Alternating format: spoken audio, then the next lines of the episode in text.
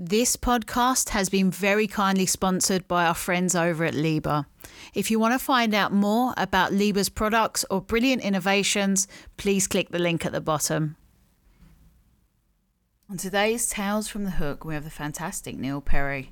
Neil has worked in industry for 15 whole years now and has no thoughts about leaving.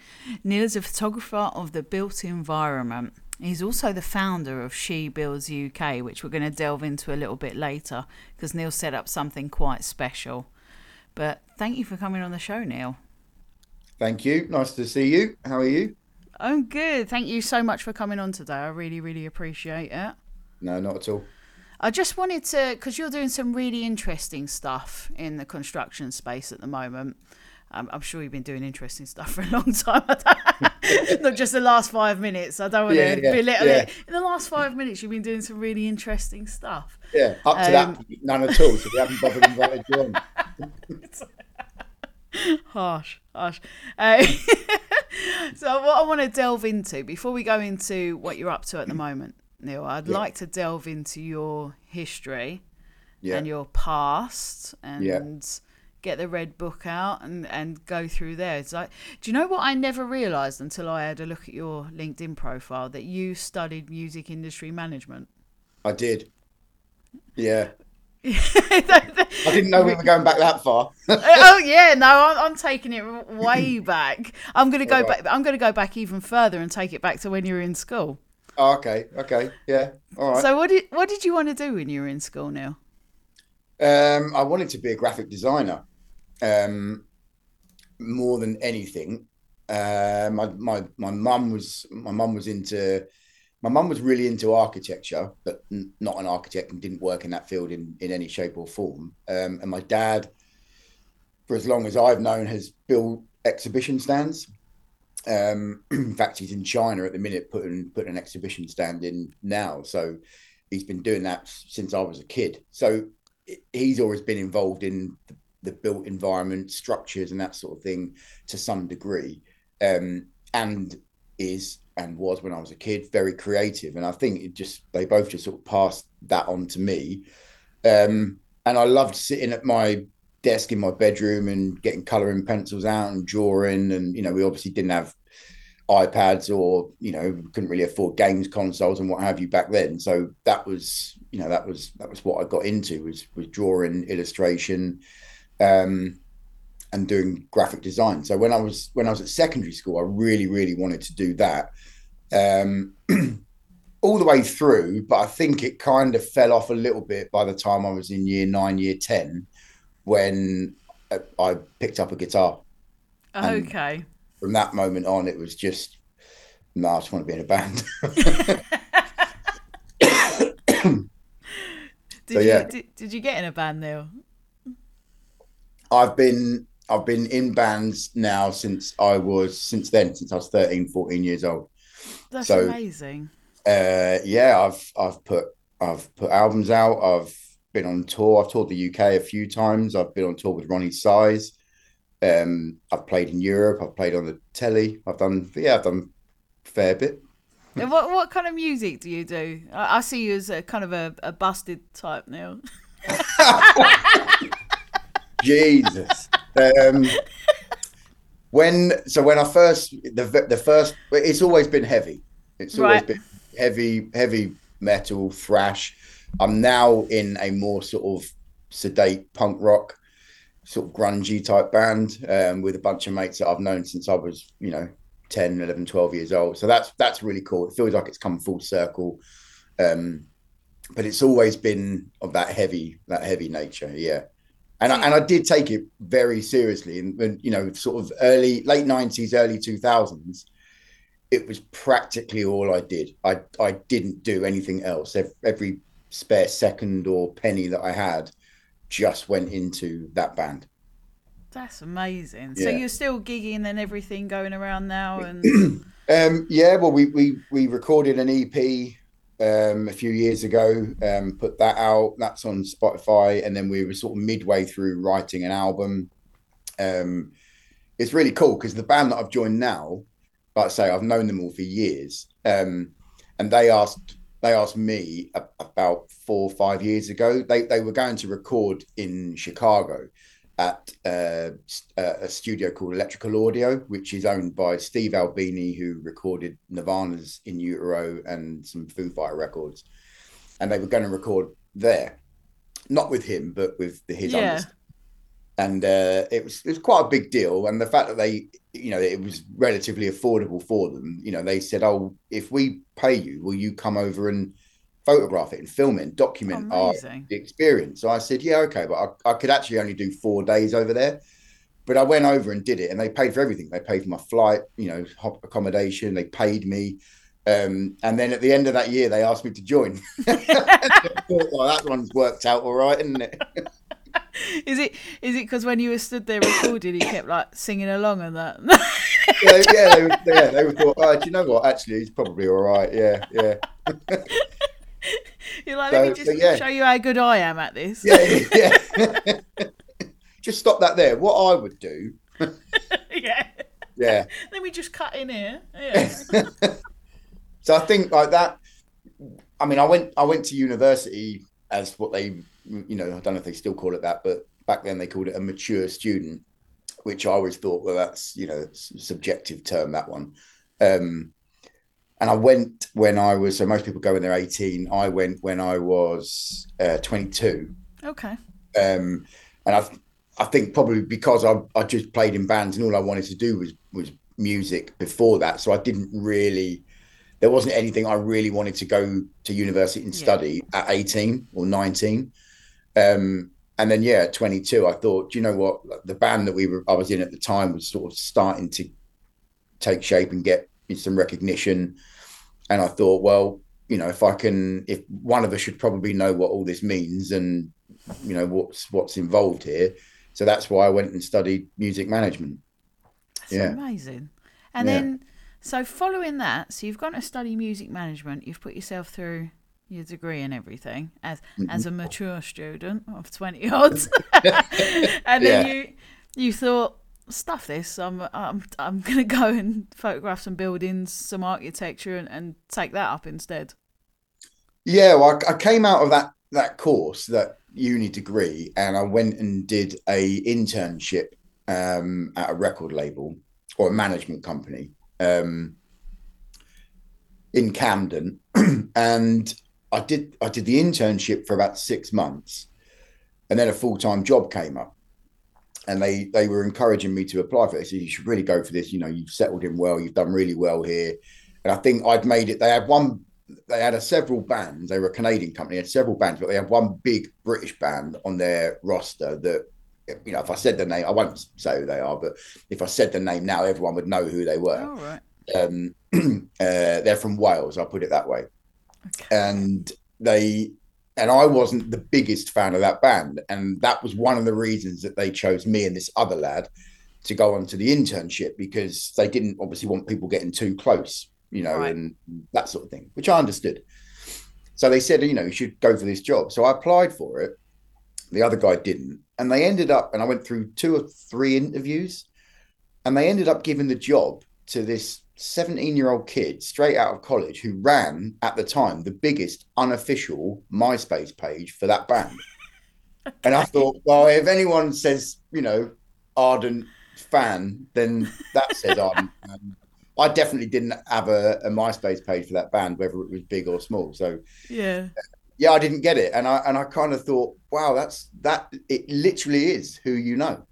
Yeah. So I, I from there I thought, no, I'm not. I don't want to be involved in this. I'd rather just stand on stage with a guitar around my neck, rather than do any anything else in the industry. Um, and I kind of yeah, so I needed a job. I fell into working in like internal comms jobs and right. in corporates and things like that. But as that happened, I started the photography again. I'd always done it as a kid, but I started it up a little bit more seriously and took it more seriously as a hobbyist. Um, and then throughout those various jobs that I was doing over, I think maybe 10 years, I started developing a real skill for it. I started, you know, getting customers, I suppose. And then, yeah, it was only in my last job when I was working at HMRC, of all places, in a design team. And I had a really, really good boss there. And she would let me, she would let me accept commissions from clients and you know and take the time off as a creative day or something and just go and do these jobs and just build up my own portfolio. Um, so yeah and it kind of went from there. And eventually i got to the point where i thought well if i did this full time i might be able to actually make something of it. So yeah that was eight years ago i think. That's fascinating. So but why the i mean you could you could have gone and taken photos of anything right? Food people yeah, I, mean, I know food's a big thing, you know, getting it, yeah, yeah. steam coming off and all this. Like, yeah, and, and you you chose you chose a built environment. I did, yeah. I, well, I think I kind of, I probably kind of fell into it because it, I've always had a fascination with it. I've always loved architecture. Uh, the more, I, the more I've thought about it, particularly over the last few years, when people have asked me these questions, how, why architecture, and how did you get into it? When I think back to being a kid, I can remember things like um, I'm a I'm a big Tottenham fan, so I can remember walking up to the old White Hart Lane and on Worcester Avenue, the East stand was just this massive brick monolith stand with little turnstile gates at the bottom. And as a five or six year old, I, I, can still remember turning around the corner with my dad and seeing it and thinking, wow, that is one hell of a brick wall you know, and and at that age, I'd never seen anything like that. I can remember going to um, an adventure playground in Paris with my family when I was about nine or ten, and it was just built out of concrete. It was like a brutalist playground with you know ball pits and slides, but the whole thing was built of concrete. Um, I can remember going to Futuroscope in France when I was about 14 um, and just seeing all these futuristic looking, weird shaped buildings and you know, Eden Project, places like that. I, all these sort of, the more I think about it and the more I have thought about it, there are some significant experiences that I've had with buildings that have resonated with me and stuck with me. Um, so I think on some subconscious level, that's probably why I've gone down the architectural photography route. It's also, it, it you know, building a portfolio is relatively easy because it's everywhere. Yes. So you can just walk around as long as you're taking your time and you you know you're trying to do it properly. You're not just snapping. You can walk around, and there is, you know, you've got sort of relatively easy access to buildings on the street. So, um, yeah, I, I think I think that's probably how it, it was. It was probably a subconscious choice, but also a conscious choice as well. Yeah. Do you think? I mean, with photography and, and being creative and everything, do you think it's half of it's being able to spot the detail that other people sometimes miss. I mean, this is just my interpretation yeah. of what you do, that you're spotting the finer details, that the things that are slightly more hidden and a little less obvious that people have put into buildings. I mean, the, the, the nature of my job means you have to because you you know particularly when you're working with clients they're they're employing you to to illustrate their project and that isn't just you know if that's if that's I don't know let's say a, as simple as a rear extension on a on a house that's not just turning up and turning the camera on and pointing it at the kitchen. It can be in terms of a big contextual shot but you then need to look for the design principles. You then need to look for you know is there repetition in the design? Is there is there a story into you know why the steel is there? Is there a what junctions are there between the two between the materials what materials are there. It's it's all of those things. So you you do have to you have to have your eye open for it. Absolutely. I mean it's kind of second nature to me now. Um and i like to see cgis and renders and plans you know before i go to a job um just to have some kind of idea of what is there so that i i can make notes and be aware of it when i'm on site. And i often like to go and carry out recce so that you can do the same sort of thing. You know before you actually attend the shoot you can you just get a sense of what's going on there where the light is you know um, what time of day is it better to shoot that part because of the way the sun moves and um, and then you can plan your day around that. So there, there's definitely an element of that absolutely m- more so than anything else. But the clients that i work with i know they also appreciate just my compositional eye, you know, and, and I'm drawn to shapes. I'm drawn to slightly odd compositions, I suppose. I, I, really like sort of graphic, bold forms, and that comes back to my childhood of liking graphic design and wanting to go down that route. Um, so a lot of my, a lot of the images that I create, um, either person for, for myself or for clients, particularly ones that I'm most favorites and most proud of, are ones where there are some sort of shapes going on or bold forms going on, not just the documenting side of it. It's you know like a big hero. Wow, look at that. Um, so yeah, uh, you're you're right. There's definitely an element of being able to see something that maybe others can't, but sometimes you you you either can do that or sometimes you have to work for that and yeah. you know that's that's that both of those apply to me you know i i guess to the average joe i can maybe see things a little bit clearly and see things a little bit differently. I'm thinking laterally as well in order to find those details. I'm not just looking at a scene and going bang there's the photo. Yeah. um but at the same time yeah sometimes it, it does just it does just come naturally to me it's, I mean, it's, for me, it's fascinating. It sounds like like storytelling through images. I mean, I'm quite image heavy anyway. I kind of rely on that rather than words, and yeah. you know, I prefer Instagram and things like that. So, so hmm. I, I, I, I, get it, and I, I just, I think it's so interesting. Tell me it, some it, of the best things that you've you photographed, Neil. That I photographed. I mean, some of your favorite projects or best things, or yeah, I, I, I, will just I will just touch on what you just said there about because mm. the, the, word that you've used there, which is which is accurate, is storytelling, and, and it, it is exactly that. Um, you know, there was, and that, I guess to some degree ties in with with your next question. Um, so, in, in, addition to my own work, I, I, work with another chap called James Tarry, and we set up Tarry and Perry, um, and we solely work with architects. Um, and we produce cinematic films as well as the photography. Um, and one of the properties, one of the projects that we went to to cover for uh, under that name was a place um, in Loughton in East London or Essex, and uh, it, it was it was a huge new build residential project. Uh, one one house but the in the garden when we meant to when we meant to meet the architect and meet the homeowners in the garden was this huge um i don't know i can't remember what type of tree it was but it was a huge tree. It wasn't an oak tree. Um and when you looked at the house and looked at the plans it was it was designed around that. And the way the house was positioned and sort of sunk down a little bit and the way the garden was built up and landscaped around this tree was to protect the tree's roots. And if you're just looking at that in the back garden, people don't see it. Most people won't see it. We could see that there was something to do with the tree. We weren't quite aware of the root system thing, but we could see that the shape of the building was kind of wrapping around this tree. It wasn't butted up against it, but you could see that it was it was responding to the position of the tree.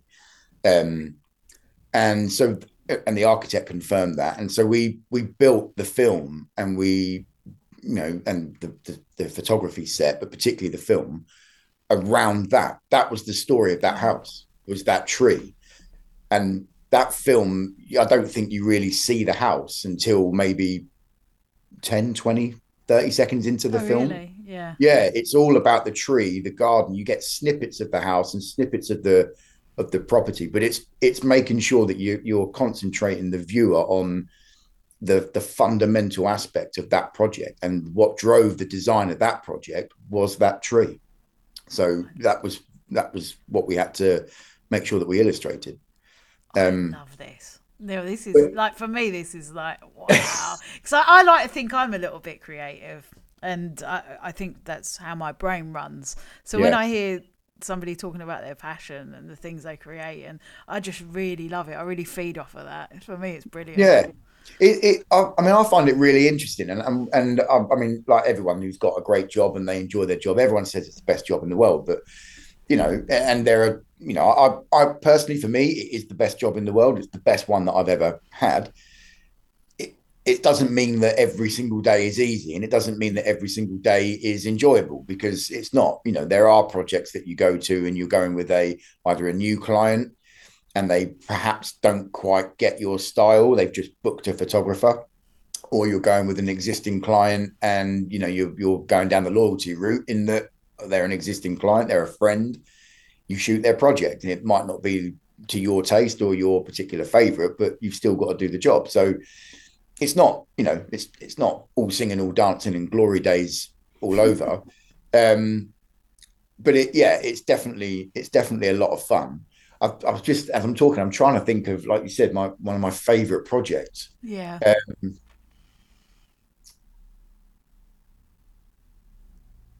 I, I photographed a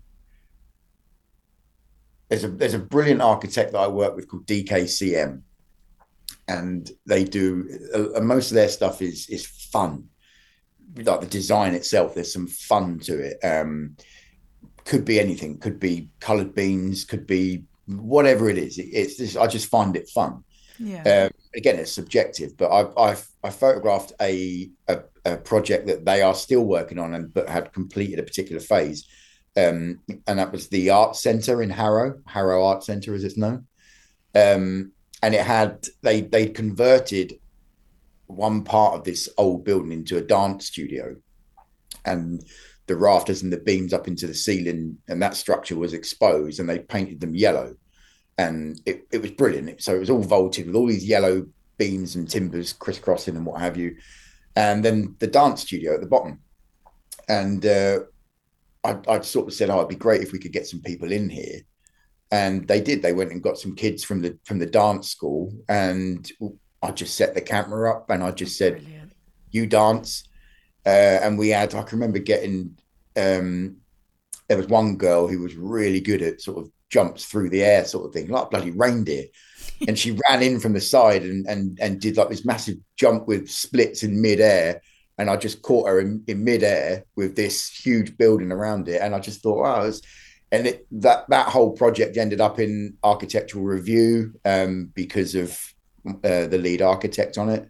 Um, and it was great. It was just, it was a lot of fun. I think it was more that it was a lot of fun to do and most of the time those are the jobs that i remember the ones that are fun on yeah. site and that you get home and you look you're already looking forward to the post-production work and seeing you know seeing it, the magic come to life so to speak i love that that's fascinating um, i always wish that i went into something a bit more creative you know i always i always wanted to go to art school yeah i always wanted to be an artist and you know when you were talking about at certain age where you lost your way but you found a guitar and i, I just lost my way and found nothing found I just become despondent. You've done all right out of that. but I think you've done all right there. I think I have. Yeah, yeah. No, no, no. Things have things have gone well. Things have gone well, but it just it makes me feel. A, I guess I feel a little bit envious of you and I, I know that it's, kind of a big word, and I know you're freelance, and I and I'm, I'm kind of glorifying it, and I imagine it's not all easy, and it is it is hard work, and you know, like you said, not all days are brilliant. Some days you just have to pull your socks up and go and do things, and you do, yeah. I mean, it's you know, there there are there are perks and the opposite of perks, whatever that is, um, as there are with every with every job and with every career. You know, it's I, I don't get holiday. I do get yes. holiday, but I don't earn any money from it. You know, just the standard self-employed stuff. But you know, one, I, I rationalised that with myself before I even started the job full time because it was all I wanted to do was work for myself. Um, I, I, I got to a point in my last job. I I got to a point where I thought uh, you know, I, have not really sort of uh, a few people know about this, but not not too many. But I got I got to the point where I thought I will make myself ill if I carry on doing not that job, but yeah. this. If I carry on not doing what I want to do, yeah, I will make. I I'd lost all drive to quote unquote work for the man and for you know seemingly seeing the fruits of your labor just sort of almost dismissed or down, you know, falling down the rabbit hole in the corporate world and the corporate machine. And all I wanted to do was something creative. I, I, I at the time, I was starting to see myself as a failed designer, oh, and a and, and and a bit of a you know a, a failed musician, and because I couldn't see, you know, despite people saying, oh, you know, you've done this, you've achieved that, and you've you know what done that there and what have you. I couldn't see that. Yeah. And all I wanted was a, a, a job, a career where I could be creative, I could be myself, I could learn every day and grow every day. And th- that's, you know, I was I was looking at going back to university, going to study again, but you know, I just I didn't know what I wanted to do. All I wanted to do really was photography. Um, and yeah, it it took it took a little while to sort of for me and my wife here to to really realize that I, I have to give this a go. I, I I I don't think I will end up very well if I keep going down this route and not doing something that will I know will make me happy. And I knew that I could do. That was the crucial thing for me. I know that I can make this work. Um so yeah, like you say, it's not all fun and games every day. Yeah. It is just a job now. The novelty has worn off, but those sort of you know days where it is fun and you are working with a great client and you can have a you know good conversation of a day and you can explore a design and a project and you know be inspired and overawed by it. You know i, I love i live for those days. I love those days now. And it, I, I always say it's my privilege to be asked to go and photograph somebody else's project. Yeah, it's my privilege. It's it's no more than that. I I I, yeah. I just want to touch on how brave you are actually Neil, to take that kind of leap because that a lot of people are unhappy in what they do. A lot of mm. people, most people, in fact, I'd imagine, are fairly unhappy in what they do, and yeah. they do it because it's a steady wage, it's a steady income, and they can do it, and it's not that much stress for them. But to realize that first off, that's making you really brutally unhappy. Mm. And to step out of that and kind of set up on your own with no backup, just thinking, yeah. I can actually do this. I can do this. I can get the clients. I can make the money because we all know what it's like living around here. It's not. It's not free, is it? You know. No, no, no. no. it's not. No, it's definitely not free. And the bills don't stop coming in. So to no. take that leap is is massive. I think there's there's thank you for saying that and recognizing that. I mean, I, th- I think it's there, there's there's two parts of that for me in that, or two sides to that coin, I suppose. I actually found that leap pretty easy to make because at the time I was making it, I had already, you know, I'd already done sort of five or six paid commissions and repeat work from uh, repeat business from you know one or two of the same clients so i knew what i was capable of doing so and i was confident in in my ability and my ability to learn and develop and grow as i as i did more of it. But at the same time i think i found it easy to make that change because of how bad i was feeling about the other side of it and I think if I if it was just a case of oh well yeah it would be great to do that. I'm not I don't really particularly enjoy my my job at the minute so maybe then that might be harder to sort of start the ball rolling in that process. But because I was really really dead set on not doing what I was doing and I mean it would I would break down. It would make me upset at home. It yeah. would it would get me uh, you know get me anxious um, I, I've, I forever felt like at, I can't remember how old I was then. I'm 42 now, so mid 30s. I was starting to feel like my peers were starting to get further away from me in terms of jobs and careers that they were doing um, and the way they were progressing. And that's again, that that's just that isn't necessarily the case, but that was just my interpretation of it and so I, I sort of starting to feel a bit desperate and that I, I I need I need to do this. I need to do something different. I know what it is that I want to mm. do, but I think I found it easy to make that change because I was feeling so bad about the other side of it. Yeah, no, it's, it's no, it's it's fascinating. I think it's always fascinating to find out what drives people to change and to take that leap. When it, you know, I've spoken to quite a few people who've taken massive leaps in their career and, and huge risks. You know, like yeah, I, I don't think you're any exception. Although you obviously knew that you could make it work, which was one thing, which yeah. is brilliant. But um, no, it's brilliant. Thank you for sharing that with me. No, that's now, all right. That's all right. Now I want to touch on. I'm gonna grab that puppy, Neil, because she's whining. Go for. I'm gonna, I'm gonna grab the puppy and then I'm gonna go on to She Builds UK. Two Okay, no worries. It seems a good time to. to do that. Come in. All right. so unprofessional. Um, yeah. So what I want to touch on now, Neil, is obviously we spoke a lot about you and Yeah. where you started and what you've done in your past, and I want to talk about what you're doing at the moment with She Builds UK. So it's a, I mean, it's a fascinating project. So if you could tell us a little bit about that, how that Uh, yeah. started off. So She Builds UK was something that I started. Uh, I came up with the idea of it at the sort of autumn towards the end of last year, 2022. Um, and so I've got two kids. Um, my son, who's nearly 11, and my daughter Jessie, who is eight, eight and a bit. Um, and we were out. Me and Jessie were out last year having a walk, uh, so she was seven then, and we were just chatting on the way to one of our after school clubs. And I said to her, What do you want to do when you grow up? And she said, What jobs do girls do? So I said, Well, you can you can do any job that you want to do. She and her response was, Well, I can't be a builder, only men are builders. And it just hit me over the head like a hammer.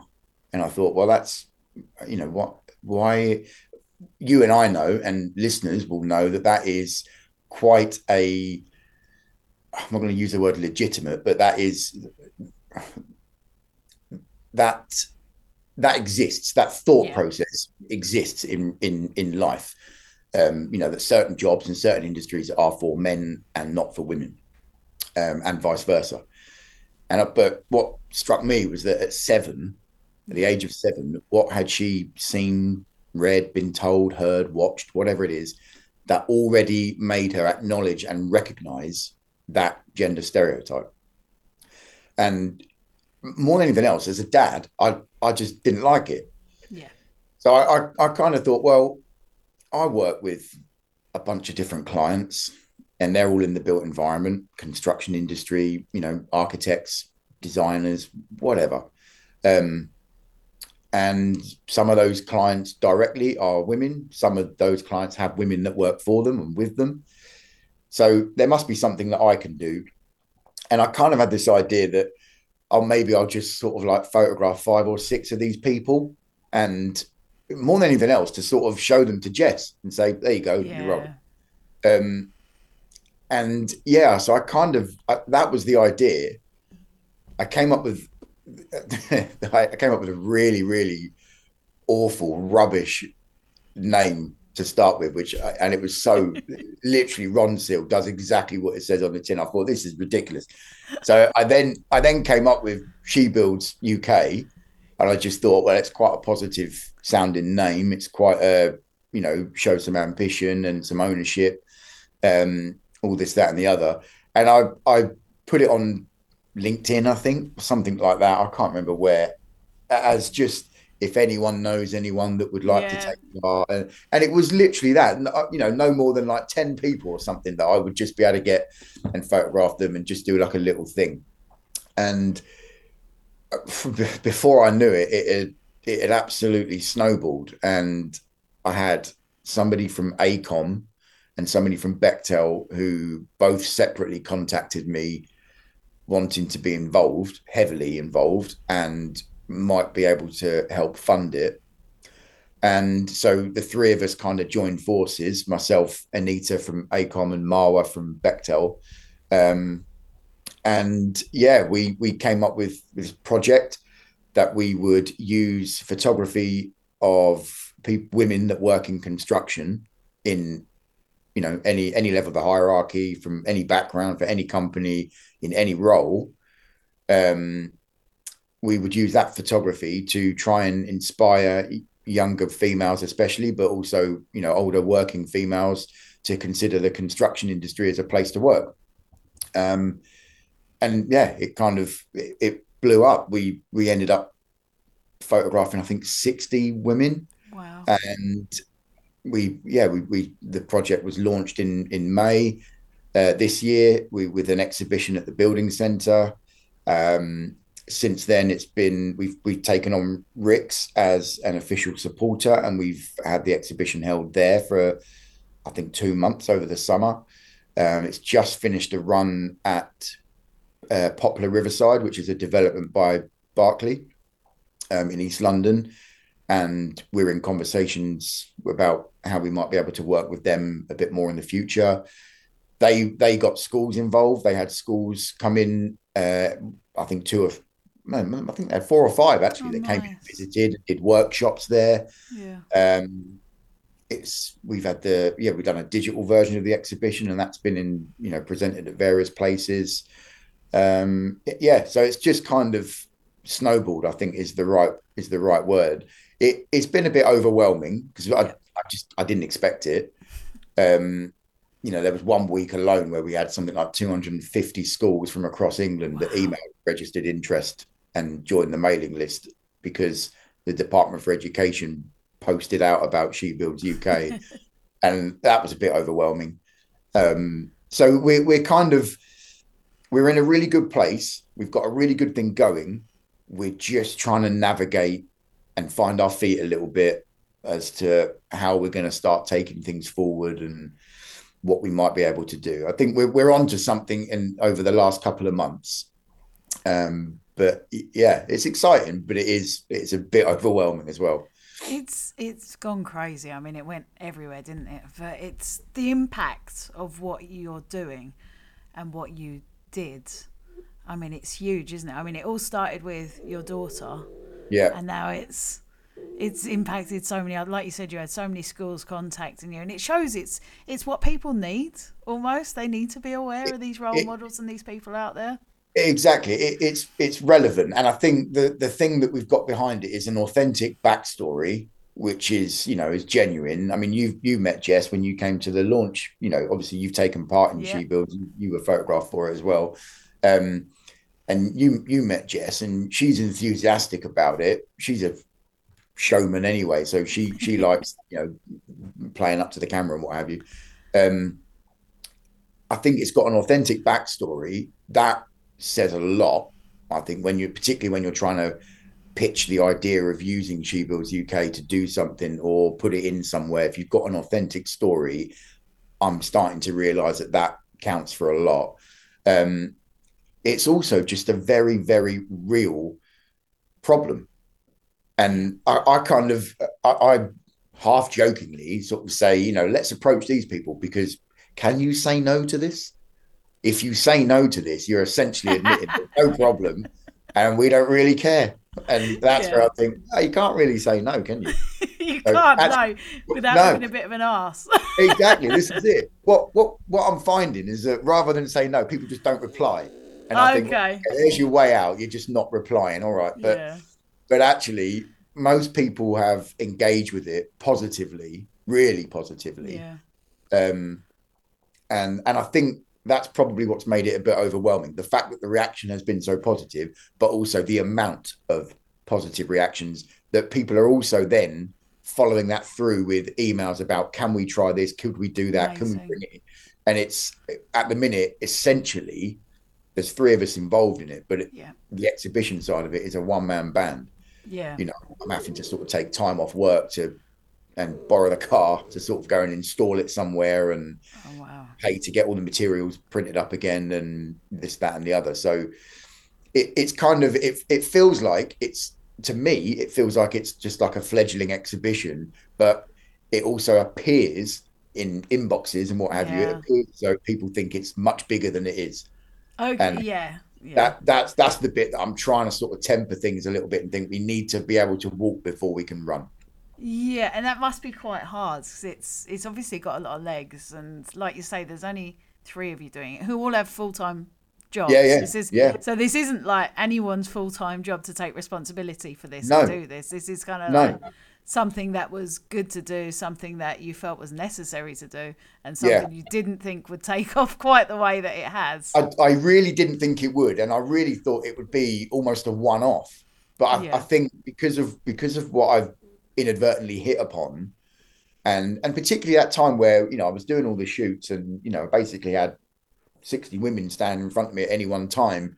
Uh, and hearing those stories from from people like yourselves and um, finding out about them and their their own backstories and challenges that they've faced or people that they know. And that's that opened my eyes to it. And i thought wow i'm, I'm actually yeah i kind of now feel like there's some kind of not responsibility i mean there is but some kind of i guess it is that duty or responsibility to to take this as far as i can as far as we can yeah. to to fight again quote unquote to fight that that problem and that gender stereotype which that cuts across every other industry. I'm not saying it. Yeah. yeah, you know, I, I, acknowledge that it isn't just yeah. construction, but that's obviously the world and the, the sort of the space that I'm I work in. Um, so yeah, it's it's it's been great. It's been really really good. Uh, a really enjoyable experience. I've learned a lot about myself doing it. I've learned a lot about the industry. Uh, you know, the research and the statistics that we found uh, in in that process was eye opening.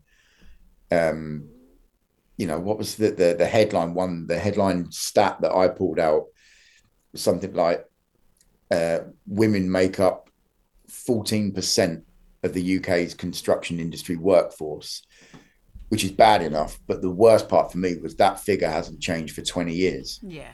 No, and it was reading that that made me think this isn't just a construction problem. This is an education problem this is uh, this this is this is a, a, younger generation problem. You know, this isn't because women don't know about it, or no. you know, this is young girls are not shown this world. Then then they're just then they're not encouraged. Maybe they are shown it, but they're not encouraged.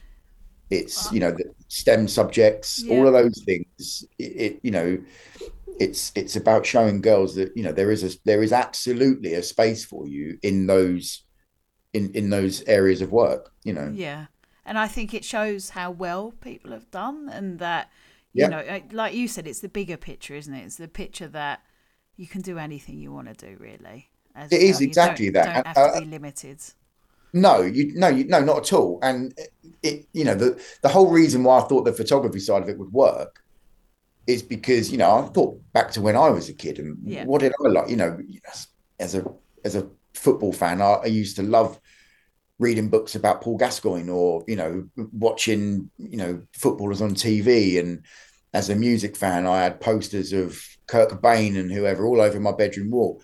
I had people and faces yeah. to look at and people to look up to and aspire to. And that's why I thought, well, the photography side of this might do something because yeah. if I can if I can create something, a series of images that present women from the industry in a consistent way, in a consistent style, where the only thing that really shines out is different is their face, their hair, their clothing, piercings, tattoos, then we're removing every single stigma about that individual and we're just showing personality and their profile, their written profile next to the image. And that that way, kids especially can look at them. Now, I think I, I said to everyone, you probably remember me saying it, I wanted them to look like trading cards. Yes. I wanted yeah. I wanted all these images to look like to look the same and for kids to go, I like the girl with the pink hair, or I yeah. like the girl wearing the Arsenal shirt, and you know, those sorts of things. Um, and it just gives people a face to look at and think, wow, I want to be like Katie who drives cranes. I want to yeah. be like, you know, um, oh, I don't know, Hannah who yeah. makes sure the water comes through taps properly and you know all that sort of stuff. It's yeah, that was why I did it. It's about representation, isn't it? It's about seeing people that you see yourself in. Oh, they yeah. look like me, or you know they can obviously come from the same background as I do or yeah and it's it's I like I say I, am very visual as well so that that's exactly how I work and I I think it's one of the key things that stands out to me to your exhibition and uh, going and looking at all the photos of everyone and you kind of yeah. you know you inadvertently you relate to people with how they look and we, and we all do that we all of do course that. you do but you you also the other side to it was that you know, I, I wanted people, I wanted people to to judge people, to judge the faces, Yeah. the people in the image, because I then wanted them to read that the, the profile, the written profiles are just as important as the image. Yes. And I then wanted people to be able to read those profiles and think, wow, actually, okay, yeah. there's she's doing that. Or, you know, I mean, I, I tell the story that, you know, people say to me quite or ask me the same question quite a lot, you know, what did I learn from doing the from doing the photography and from the, the project? And one of the one of the things that I always say is it humbled me because whenever I had anyone in the in front of the camera to to photograph, I I I, I was always the least qualified person in that room. At, at, do you know what I mean? There was always and and that I'm not saying that that, that surprised me because the person opposite me was Yeah. a woman, but it just reminded me Yeah. that you know it doesn't matter whether you're a man or a woman. You can have the same qualification, and you can do the same job if you've got the same qualification. And when you know when I, I I've heard so many people say, yeah, but it's a bit hard on a construction site, isn't it? Because you can't, you know, they're not physically, they're not, they're, you know, they're known for not being strong as, as strong as men. So, you know, can't always carry stuff around. And I, think that's such a weak argument because yeah, that if that's the case, let that be the woman's choice. Yeah. Don't That's say it, don't don't make the choice for her that you can't do that because men are stronger. Let the woman decide that she can't do that. Give her the opportunity to decide that she can't do that. And you might be surprised. Maybe she can do that. Maybe she's got a different method that means she can she can do it in a different way to a man, but she still gets the job done Yeah.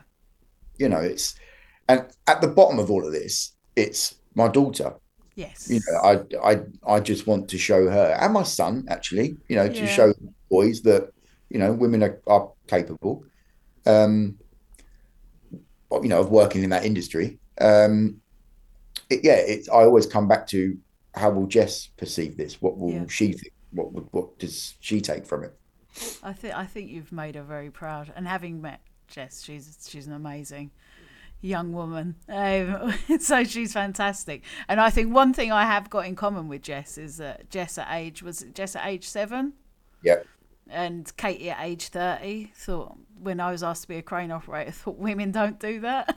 Yeah, so yeah. you know when you're talking about things haven't changed for twenty odd years and the numbers haven't changed, uh, No. the mind the mindset hasn't either. So we have a No. lot in common. I, and I think that that's a lot of it. Really, is is it, it's it's just about showing, particularly the younger girls. But you know, there are people out there that you know we talked right at the beginning of this about somebody, male or female, really, but somebody that made a career change. And there are women out there that have whether it's just transferable skills or maybe they're thinking about retraining and studying something different. Um, you know, why discount the construction industry just because you think, oh, it's male dominated? Yeah. It might well be male dominated. It is male dominated, Yeah. but there are plenty of women in the industry that are, as you said earlier on, you know, are are doing it, are succeeding, and you know, it, it, it's why it's why when we came to choosing the people, you know, that wanted to take part, and it did get to a point where we had to cut the line. You know, we just had so many. It, it, it was it, it would we would have been there forever. Um, we wanted that diverse cross section of Yeah. of the hierarchy more than anything else. I wanted someone who was right at the top of the tree, a director of some sort. You know, we've got Sue, who is you know works with the cabinet office and has been involved in in you know the cabinet office side of things.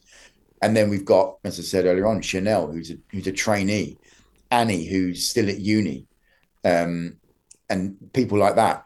It's right across the the hierarchy, and it, it shows that there is a role and a space for girls and for women at whatever part of the hierarchy you're at. Love it. Yeah. Neil, I'm going to ask you one more question to end Okay. today. Yeah. Um, what's one thing we can all do to make the construction industry a little bit better for everyone? Oh, blimey! Hope you got. I know it's, it's always a big one. I always stump people with it, but What is? Say that again. Ask me again. one thing we can all do to make the construction industry a little bit better for everyone. Um, well, I'm going to say what we've been talking about. I'm going to say be more open, be more um, receptive to women working in, in the industry, increase diversity. on on all counts. Um, but for me, particularly on the gender front, um, and yeah, build fewer glass buildings. There we go. Love it. Thank you so much, Neil. Thank you for coming on today. It's been really fascinating for me. Sorry I appreciate it. No, not all. No, it's it's it's been fascinating. Thank you. No, you're more than welcome. No worries.